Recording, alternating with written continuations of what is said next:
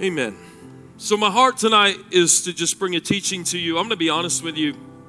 Um, I'm taking it back. Like, we're, we're going to take a couple steps back.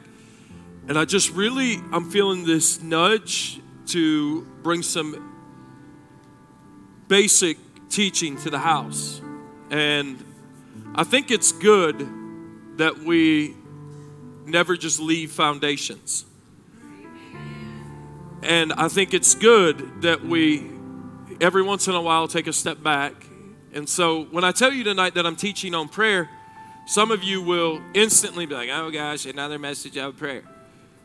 I want you to understand something. Prayer is probably, I would say, one of the most fundamental, forceful functions of every believer. You, you don't get to be a believer and not pray. You don't get to call yourself a Christian and not pray. I love that the Bible says, and when you pray. In other words, it's not, it's not, it's not, it's not like, you know, certain class, certain color. It is when you, who? My followers, my believers, when you pray, pray like this. And so it's it's it's an it's an initiative type statement that says you're going to do it. You're going to pray. And so tonight I want to take a discipleship type approach as if I was teaching a class on prayer and I want to teach to you on prayer. I think it's amazing, and we're going to look at the text in a few moments, that of all the things, and I know some of y'all that have been with me, if you've been with me more than two years, you've heard me say this statement before, but I believe it's so fundamentally true and powerful. That out of all the things that Jesus' disciples could have asked him to teach them, Teach us to feed 5,000. Teach us to raise the dead. Teach us to cast out devils. Teach us, teach us, teach us to walk on water. Anything they could have asked. Collectively, as a group, we find in, in Luke 11 that they come with one petition Teach us to pray. Why? Because I believe that it is this one fundamental function, prayer, that everything else flows from. I believe that if we are absent of prayer, we will be absent of, of raising the dead. We will be absent of casting out devils. We will be absent. Come on, somebody. But see, I believe that the disciples watching and, and perceived, perceiving into the life of Jesus realized that everything that was flowing from his life was directly committed to his constant lifestyle of prayer. Jesus was constantly in prayer. And I'm going to talk to you about that a little bit tonight. So, Luke chapter 11 and verse 1. And I'm going to put a disclaimer on this. I don't know. This may be like a broken series. And what I mean by that is, eh, I'm just sharing my heart. Something that I felt like was this would be a good message to take and put in an archive under discipleship so when new believers, because I believe that the church is headed towards a massive harvest, the church, the global church. And I believe that we got to start preparing the barn for harvest. And so I'll be honest with you, my heart in this in this message as I was praying and just asking the Lord what to talk to you about this week. I felt the Lord instruct me to begin to compile discipleship style teaching so that when people come in, they can say, Here, you're a new believer. You need to listen to this message on prayer. You need to listen to this message about the importance of the word. My God, I'm t- I feel the Holy Ghost on that. Or here, you need to watch because we have a you know incredible media team that records and streams. But stand with me, please, for the reverence of reading God's word. That's not formality, that's not church. The Bible is clear that when the scrolls were opened, the Word of God was read in the temple, that they would reverently stand. Because you do understand something, right? This is the Word of God. Like, that's amazing to me. This is the Word of God. Luke 11 and verse 1, it says, One day Jesus was praying in a certain place, and when he finished, one of his disciples said, to him, Lord, teach us to pray, just as John taught his disciples. Father, as we come before you tonight, we're so thankful that as we stand in this place, it's not absent of your presence. You're here.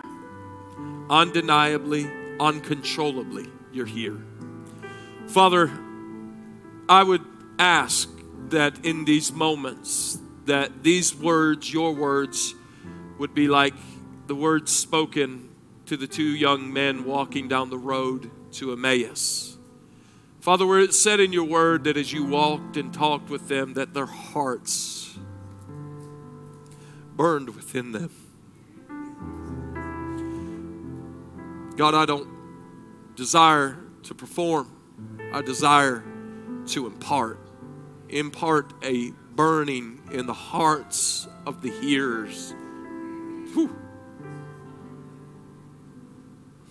God, impart a burning to the hearts of the hearers tonight.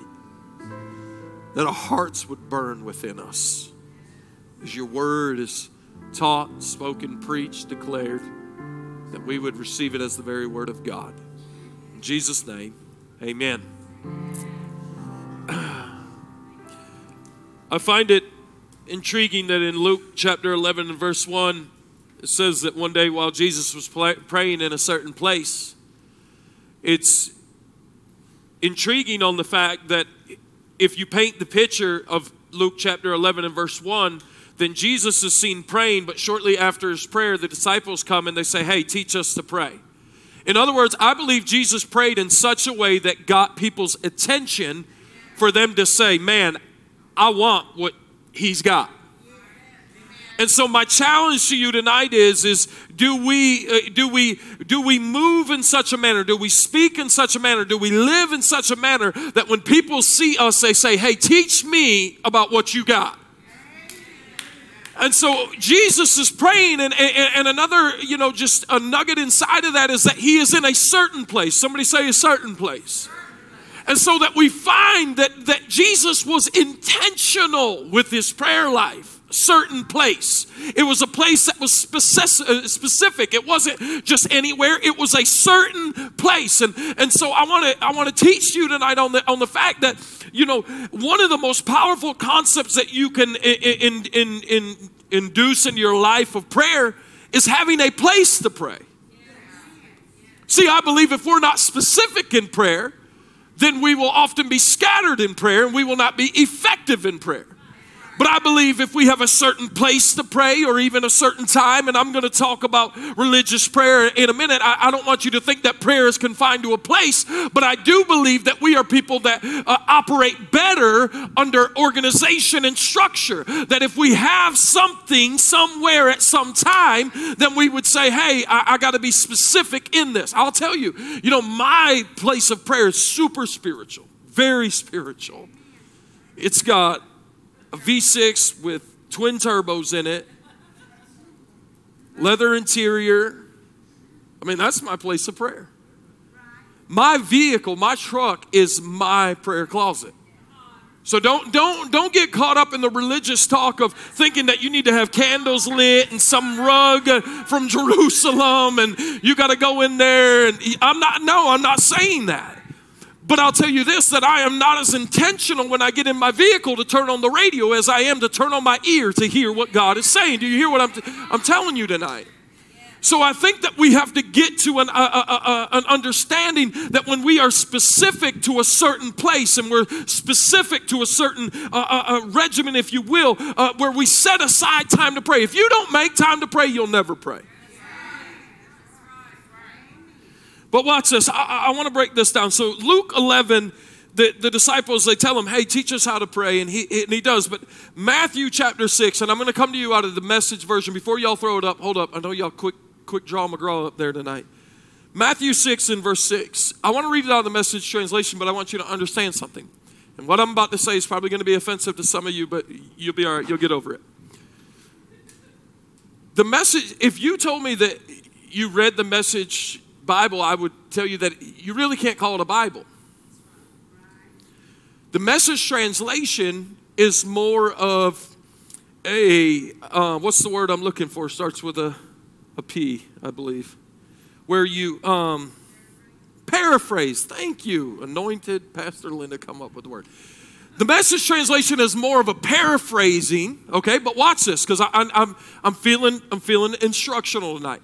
If you're a newer believer and you would get caught up in all the thous, the hast, and, and, what, whatever King James Version may throw you off, if you're caught up on the thous and the hast, then find a translation that's suitable to where at least you understand the word. Do you hear what I'm saying? But so I love the message translation because I can go there and I can get somebody else's perception of what the verse is saying. So watch this. This is so incredibly powerful. Matthew chapter 6 and verse 6. Watch what, how the message translation says this. Jesus teaching his disciples how to pray. Here's what I want you to do. Somebody say, This is what you need to do. Find a quiet, secluded place so that you won't be tempted to role play before God. Jesus, I feel you on this version. It is anointed. But just be there as simply and honestly as you can manage. Hmm. But watch what will happen. The focus will shift from you to God, and you will begin to sense His grace. So, we find that in this Matthew 6, Jesus, in, a, in other translations, he says, Go in your room, shut the door. But I love how the message version puts it because let's be honest, I think a lot of times, a lot of us pray from a role playing. Yes. oh, God, don't let us role play before you. See, I believe God wants us to pray, though, from a place of grace. Because I'll tell you that one of the greatest struggles you will find in a moment of prayer is that when you bow in prayer, wherever that is, you will find that the enemy will try to tell you every reason why you do not deserve to be there in prayer. And so I wonder if Jesus' instructions in this in this context is more along the lines of, eh, of finding a place. Yeah, you need to find a place. Jesus went to a certain place, John chapter 11. But I, I wonder if we need to be more uh, uh more more intentional on finding a place of grace to pray from knowing that we can boldly come before the throne of God in our time of need and so, literally, I've taken this scripture and I've begun to humble my heart to a place to play, pray from a place of grace. When the enemy says, Don't pray, he's, he's not going to hear you. You don't deserve to be there. You know, you're this, you're that, blah, blah, blah, blah. Everything the enemy will tell you. My answer back, because I'll, I'll talk to the devil too sometimes. I'm like, You're right. I don't deserve to be here, but he said I can be. I'm, pl- I'm praying from a place of grace. You're right. I, I don't deserve to be here, but my God, look what the Lord has done.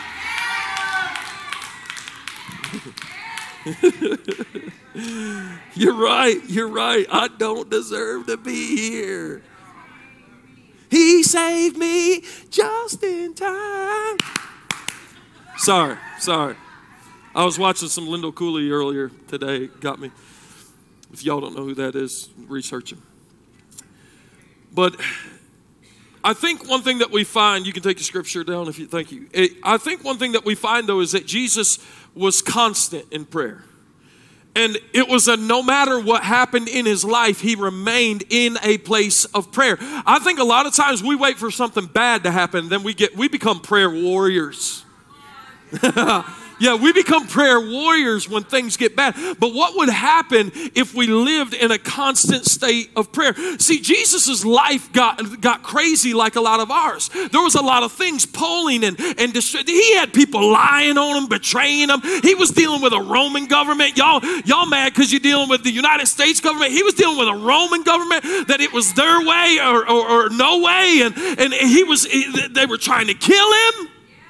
But Jesus remained constant in prayer. Regardless of what was going around in his life, he, he remained constant in prayer. And Jesus constantly sought the Father in prayer because this is what I know that prayer is directly connected to the presence of God. Now, watch this. When you get the presence of God, there's a relinquishing of the power of God.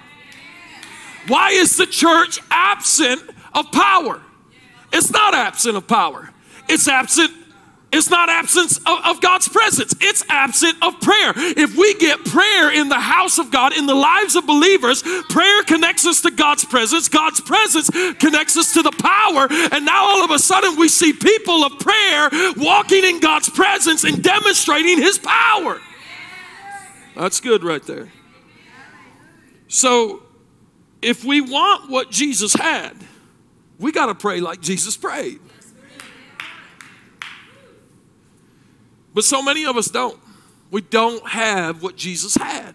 Why? Because we don't pray like Jesus prayed. And I'm not saying uh, his script, I'm saying his surrender. It was his lifestyle. It was who he was. Jesus understood that prayer was not just what he did, prayer was who he was. And he knew that, that prayer has to be a lifestyle. Can I, I just need to jump off track real quick. I will tell you that some of the most powerful prayers I've ever heard have come from some of the most non religious people I've ever met. Matter of fact, uh, the prayer that got a hold of, uh, uh, of my heart when I prayed for, for God to save me was these words God, I've made a mess out of my life, and if you're real, if you're real. Some people be like, well, there's no faith in that. No way God heard it. That's funny because in two weeks, my life radically transformed. God said, All right, you give me an if, I'm going to show you I'm real. But, but, but listen, there was no churchology in there. there. Kyle hadn't read a Bible ever in his whole life. God, if you're real, I've made a mess out of my life. And so we got to understand that it's more of a posture of our heart than the words that we're even speaking. I believe when we pray, God wants to really know how we feel because He already knows. He said, We have not because we ask not. But yet He already knows what we have need of before we ask it. Do you see that? Line upon line, precept upon precept, we find out that we have not because we ask not, but He already knows what we have need of. I think a lot of times God's just waiting to do what we want Him to do when we get real with Him and tell Him why we need Him to do it because of where we are and who He is. But so many of us want what Jesus had, but we refuse to live the life of prayer that Jesus had, so we struggle through and don't pray. But I want to talk to you, I want to give you three, three reasons why I believe many of us don't live lives of prayer. The first one, if you're taking notes tonight, will simply be because some of us just lack focus. And we are easily distracted. And you know what I'm talking about. Like some of you go to prayer and you're praying. You're like, God, I just thank you. You're so good. Did I leave the washing machine on? And oh my gosh, if I left the washing machine on, it's going to overflow. It's going to ruin the floors. I wonder what kind of floors Lowe's has on sale right now. Maybe I could run under homeowners insurance. Oh, sorry, God. God, you're so and the truth of it is, that is how a lot of our prayers sound, is because we get so, we, we don't have lives of prayer because we don't have any focus and we're so easily distracted. Many of us pray with ADD. We be praying, and all of a sudden, phone ring. It's like, hold on, God. Yeah, oh, oh my gosh. No way. Belk is having a 20% sale. Oh my gosh, I got to get down there. 20 minutes later, we come back. Anyways, God, as I was saying, Many of us don't live a life of prayer because we do not possess a life of focus enough. Jesus was constantly focused, but catch this, he was focused because he wasn't afraid to cut people off. He wasn't afraid to cut off the things, the people, the places. It said he went to a certain place. He had to get away from the distractions. When he got away from the distractions, he was easily able to commit himself to prayer. You know, some of us, we're so biblical in prayer, like we like the two disciples that went with prayer to prayer with Jesus. The Bible says, and he went a stone throw on to pray. They're in the Garden of Gethsemane. And he's like, you know, gonna bow down and pray. Uh, and all of a sudden, the Bible says he gets up, turns around, and they're fast asleep. Some of us, the only way we go to sleep is by, oh, we're going to go to prayer. We begin to pray. I'm not knocking you. Listen, I've done it. You start to pray, and it's like you just enter into the peace of the Lord. And Jesus rebukes the disciples and said, Can you not watch him pray with me for one hour? What happened? They lost focus. The second reason why many of us don't live lives of, of, of constant prayer is simply because many of us lack confidence. The Bible says if our heart condemns us not, then we have confidence with God. And I'm going to tell you that I believe one of the most damaging things to many new believers is that you have been encountered too many church people. You know what I'm talking about. I'm talking about them prayer warriors. Like when they pray, it looks like they got a whole arm of sleeve, like stripes down their sleeve. They're like, man, I, I, I don't even pray because, uh, like, I like my prayer is like, good Lord, good meat, good God, let's eat. I'm not knocking you. I'm not. I promise you. What I am telling you is this that many of us don't pray because we, we lack confidence in prayer. But watch this God doesn't care about the volume. This is coming from probably the loudest guy in the room, okay? And I'm going to tell you straight that volume does not determine validity. You can be the loudest prayer in the room. You can pray. But let me tell you something that doesn't mean that God even hears it. The Bible tells the story of a religious person who comes in and he begins to beat his chest and pray aloud. And then there's another man, much more humble, and he says, he says, Oh God. And the Bible says that God didn't hear his prayer, who was loud and obnoxious, what? He heard the prayer of somebody who prayed sincerely from their heart. So, like, you can pray like Bishop Jakes all day. That don't mean God's going to hear you. Because at the end of the day, God is looking at the intent of your heart. He's looking at the sincerity of your heart. And when you pray, He's not listening to how you're saying it, He's listening to what you're saying. And so let me give some encouragement and confidence. You say, "Well, I don't pray like him." Good. God don't want you to pray like him. He wants you to pray like you. And so we find that many of us don't pray because we lack the focus, we lack confidence, but then simply I think the last reason why many of us don't live a life of constant prayer is because we just lack faith. And the truth is, and this is a very, this is very touchy of what I'm going to talk on.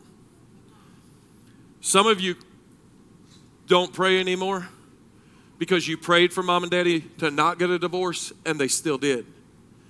Some of you don't have faith. My God, I'm going to help you. Some of you don't pray as often as you should because you prayed for people to be healed and you didn't see them healed.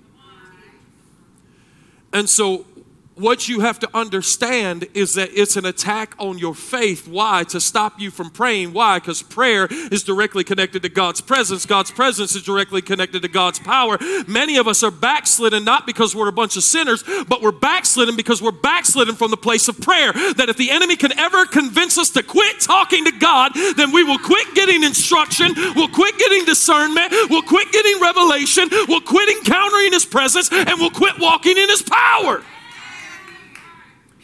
So many of us don't pray simply because we lack faith, and and I, I, I and I, I really believe that there's people that live their life thinking like prayer only works for some people. Listen to me. You don't need a religious garment. You don't need a religious title. You don't need to be a church leader. I, I, there's an old gospel song. It, Pastor Wayne Parker used to sing it and it was called I Can Pray. And the words of the song are so powerful because the, the, the, song tells a story about how, you know, I can't preach and I can't do this, but I can pray. And then it goes on to say, but I can pray till the walls come down, till there's healing all around. I can pray. It is one thing that every believer can do in this room is you can pray. You're commissioned to pray. You're expected to pray. You're anointed to pray. You don't need to pray like him. You don't need to pray like her. You need to pray like you. And you need to pour your heart out to God. And when you do, he hears you. He hears you.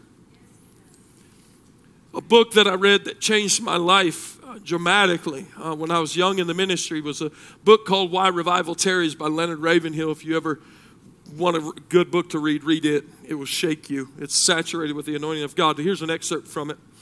It said, No man is greater than his prayer life. The pastor who is not praying is playing. The people who are not praying are straying. The pulpit can be a shop window to display one's talents, but the prayer closet allows no showing off.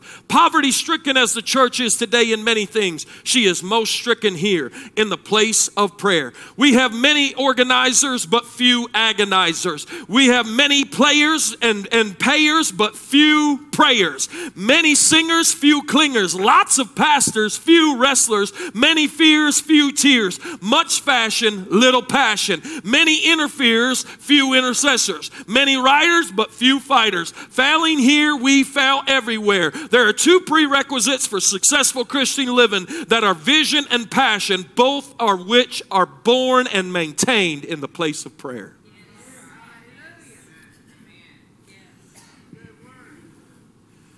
To understand what prayer is, we have to first start with what prayer is not. The first thing that I want to tell you is prayer is not a formal presentation. And I want to go back on what I was just talking to you on. Many times we get prayer mixed up because we've heard too many people pray. Let me ask you this why are we listening to people pray when they ain't talking to us? I, am talking about listening for the idea of comparing yourself to how they pray. My God, I feel God calling people to prayer.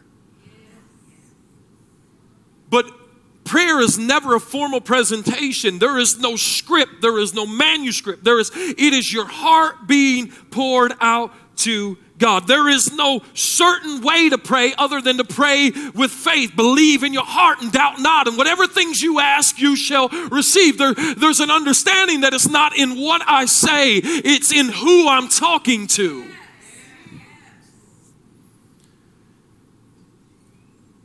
Prayer is not giving God a wish list either. Prayer is not creating God to be a genie in a bottle that if you just rub him just the right way, it'll show up. You only get three of them, so make them count. Prayer is not a spiritual vending machine. We don't deposit prayers and wait for God to drop out and deposit everything good that we're looking for. Prayer is not spiritual negotiation. Well, God, if you do this, I'll do this. Y'all real quiet, and it's because every one of you is guilty. Don't say you ain't prayed like that. I have. Now, God, if you do this, I'll do this. Prayer is not a show to impress others. And prayer isn't just an action you do, prayer generates a lifestyle that you live. So, the way Jesus lived, he prioritized the presence of God. He would leave the crowd early morning, go off by himself, and he would pray. He would go alone to mountains. He would go alone by the lake. He would go away. Even people were left looking for him, but he was eliminating distractions so that he could give himself to pray. So, how did Jesus prioritize prayer? When did he pray? I could go through and read probably all 55 places that he prayed, but I won't because I don't want to bore you, but I'm going to rattle some off. At his baptism, Luke 3, in the morning before heading to, to Galilee, Mark 1. After healing people, Luke 5. All night before choosing his disciples, Luke 6. While speaking to the Jewish leaders, Matthew 11. Giving thanks to the Father before feeding the 5,000, John 6. Matthew, Matthew 14. Mark 6. Luke 9. Before walking on water, Matthew 14. While healing a deaf and mute man, Mark 7. Giving thanks to the Father before feeding the 4,000, Matthew 15. Before Peter called Jesus the Christ in Luke 9. 9, at the transfiguration, Luke 9, before the resurrection of Lazarus in, in, in John 11. It goes on and on and on. Jesus was a constant man of prayer. If we want to do what Jesus did, then we have to live a life like Jesus lived. Prayer. So, where is the first place it's mentioned? Genesis 4 and 26 says that men began to call on the name of the Lord. That's the first time that prayer is mentioned. That men began to call on the name of the Lord. Four chapters later, men begin to call on the name of the Lord. Watch this. Watch this. The word call in this context is the Hebrew word qara, which may be translated any number of ways, but for example, it means to call, to call out, to shout, to recite, to proclaim, to summon. So here it is in the expression of, of deep dependence and trust. It is a it is a call for help. And the Bible says in the first in the first uh, uh, uh, recorded place of prayer in the Bible that men began to declare their dependence. They began to summons God. They began to call on Him in such a way that they were begging for him to come. And so from that point on, men began to summons God through prayer for strength, for direction, for physical and spirit in their spiritual lives. Genesis 4:26. It's amazing that here we are still today. And guess what? We're still calling on the name of the Lord. Many people don't pray simply because they say they don't have time to pray. Let me tell you something. You don't have time to not pray. Well, you don't understand, preacher. I got three kids. Okay, watch. Find a certain place. You're like, I got no place. They're everywhere. Go to the bathroom. Three kids, I know. You got four minutes before fingers start coming up under the door. Mommy, daddy, daddy, daddy. Take the four minutes and go in. Pour your heart out to God. You don't have time because you don't make time. I tell, I tell, say this a lot. You think you ain't got time? Check your screen time. Go into your settings, say screen time. Tell me you ain't got time to pray. Let the chips fall where they will. Matthew 6 says that he went to a secluded place. I want you to understand that you have to get alone. You have to get alone. If you're going to be a person of prayer, then you got to understand the power of getting alone. I think uh, in this world, so many of us were, were looking for attraction. We're, we're, we're, we're, desiring to be seen. We're, we, are we are wanting to be needed. We're, we're looking for the notification to show up on the phone. We're seeing how many likes are on the Facebook post. We're watching the hearts come up on the Instagram post. But, but see, contrary to the kingdom of God, He's saying, I want you to get alone. And we're living in a world that's saying, I want your attention. And so here, what you realize is you're not going to have time for prayer and time to be accepted, loved, and celebrated by everybody in your life. If you're going to be if you're going to be a person of prayer, you got to learn how to ghost. Be like, he ghosted me. Yeah. Because there's things that matter in life more than you. Some of you need to say that. There's things that matter in your life more than whatever is holding you back and stopping you from the moments of intimacy with Him. Because let me tell you something intimacy is never accidental. You'll never get close to a friend or a spouse without time together. Let's see where I want to wrap this thing up at. Let's do this. Brooke, you can come onto the keys. I just want keys at uh, at this moment here. Jesus is about to be baptized, and Matthew chapter 3 records the story. John the Baptist says, Behold, the Lamb of God who takes away the sins of the world. And as Jesus is baptized, he's laid down and he's brought up. And it's the first time in Scripture that God goes public with his love for Jesus. And the Bible says that God spoke and he said, This is my beloved Son in whom I'm well pleased. And the Bible says that the Spirit, like a dove, came and rested on him. And I think it's so powerful when you understand the significance that the Bible says the Holy Spirit as a dove rested upon him. Because if there's something you need to know about doves is a dove will never land on a moving object. You'll never see a dove come and light on a moving train. You'll never see a dove come and land even on a moving person. See, and I, I believe that it's in this moment that we understand that the Holy Spirit rests on those that are willing to get still.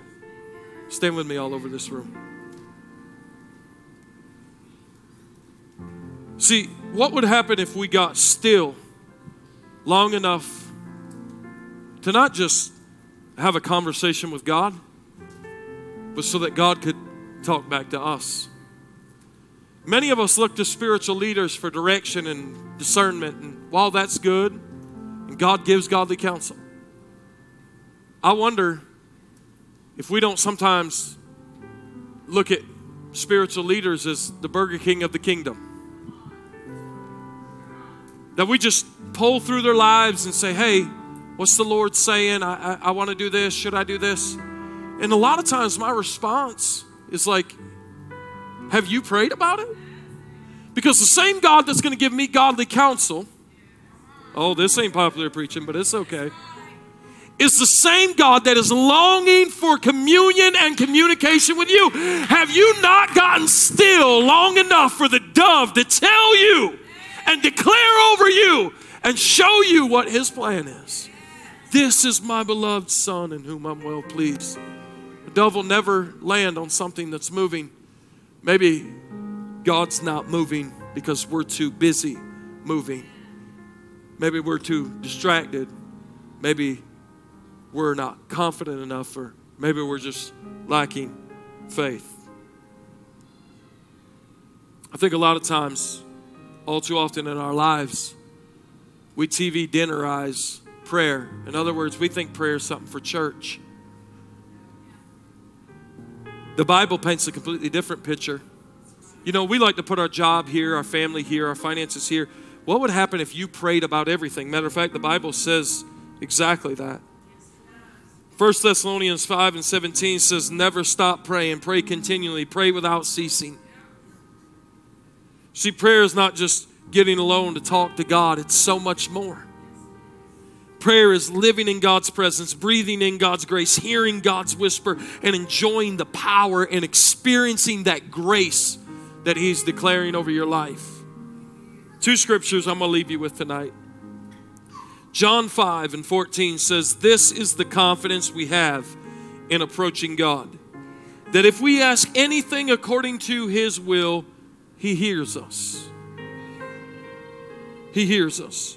And if we know that He hears us, whatever we ask, we know that we have what we have asked of Him. I'm sorry, that's First John. Y'all said John 5 and 14. First John 5 and 14 says, This is the confidence that we have in approaching God, that if we ask anything according to His will, He hears us. What a powerful statement. Some of you have been praying and saying, I don't know if God hears me. No, let me ask you something. Are you praying according to His will? See, Jesus didn't know necessarily what to pray in the garden eh, eh, because of the fact that He said, Nonetheless, Father, not my will, but thy will be done. See, some of us, we just need to pray a prayer that says, God, not my will it's not what I want, God, it's what you want. And here's an amazing thing when you pray that, the Bible just said it's guaranteed that He hears it. What if you just got up every morning and said, God, today, not my will, but your will? That is His will. How do you know His will? His will is His word. Watch this Philippians 4 6 and 7, and I'm done. Don't be anxious about anything. But in every situation, pray about everything. Tell God what you need and thank Him for all that He has done. Watch verse 7. Then, somebody say, then. You will experience God's peace, which exceeds anything we can understand.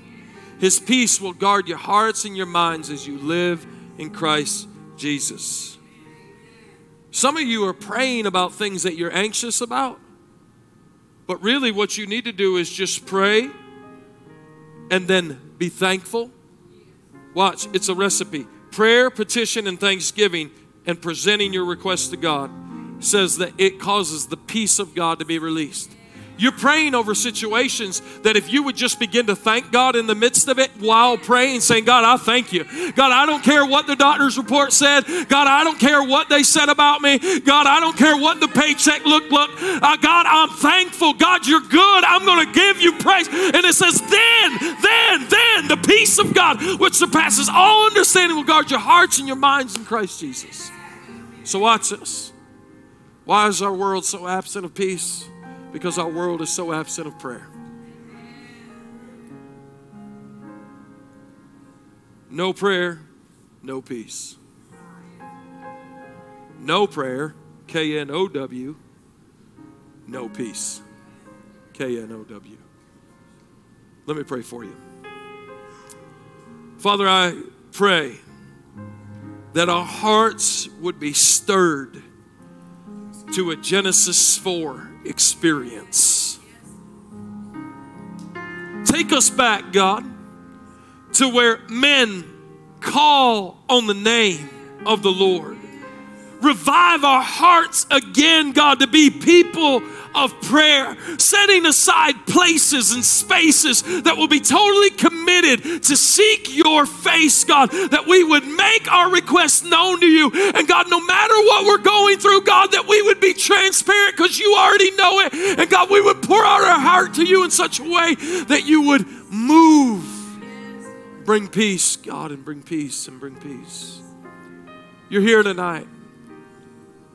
I'm not going to pray for you you're going to pray for yourself. This is what I want you to do. This altar is open. And watch this. If you need prayer, if you need prayer, I want you to come and pray. And I want you to pray for yourself. And I want you to pour out your heart before God. I want you to tell God how you really feel. I want you to tell God what you're really going through because He already knows it. Come, come, come, come. Hallelujah. Hallelujah. Hallelujah. And this is the confidence that we have that if we ask anything according to His will, He hears us. He hears us. He hears us. He hears us. God, not my will, but your will tonight. God, not my will for Dominion Church, but your will for Dominion Church. God, not my will for my marriage, but your will. God, not my will for my kids, but your will. God, not my will for my job, but your will, God. Would you come and pray that we would be a people of prayer?